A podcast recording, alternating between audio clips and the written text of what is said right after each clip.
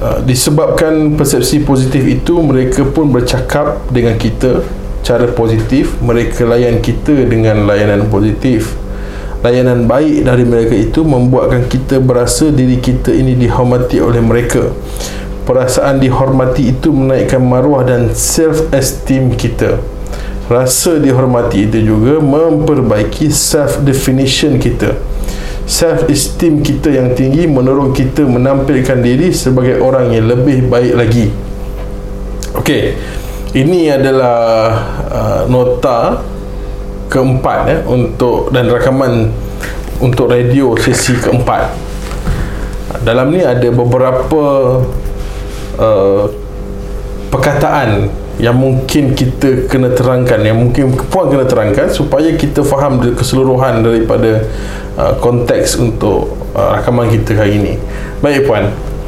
sebelum kita pergi ke mana-mana self esteem tu apa self esteem itu mm-hmm. dalam bahasa Indonesia uh, maruah self esteem uh, maruah okey Uh, jadi ada orang mengatakan self esteem itu adalah uh, nilai diri, nilai diri. Okey. Uh, jadi maruah tu perkataan Arab.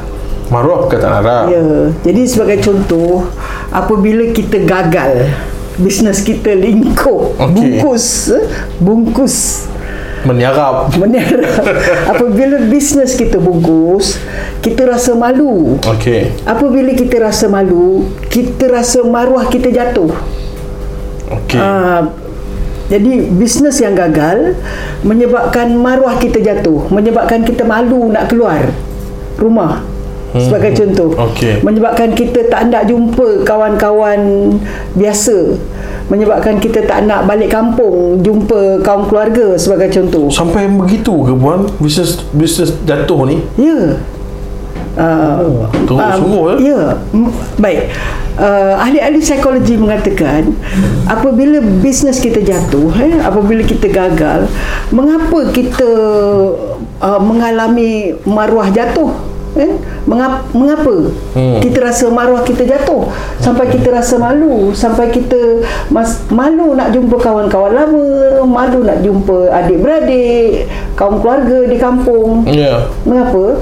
Uh, ahli psikologi mengatakan ini kerana mm kita tidak mengasingkan Okey. kita tidak mengasingkan antara usaha kita dan diri kita.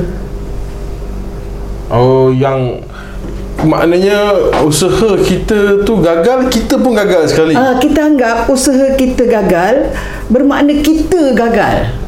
Tapi bukankah yang berusaha tu adalah diri kita? Ya betul. Uh, itu sebabnya kita tidak mengasingkan antara usaha Okey. Mm-hmm. dan diri kita.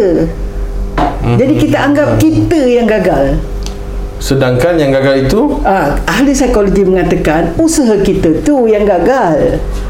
okey. Usaha bukan. kita maknanya teknik teknik kita buat kerja tak betul sebagai contoh. Mhm. Ah, Hmm. jadi usaha kita yang gagal. Bukannya kita yang Bukannya kita yang, yang gagal. Baik. Ha. Itu adalah salah satu penyebab self esteem turun. Ya sebab kita anggap diri kita yang gagal. Jadi kita malu kan sebab kita yang gagal. Baik puan.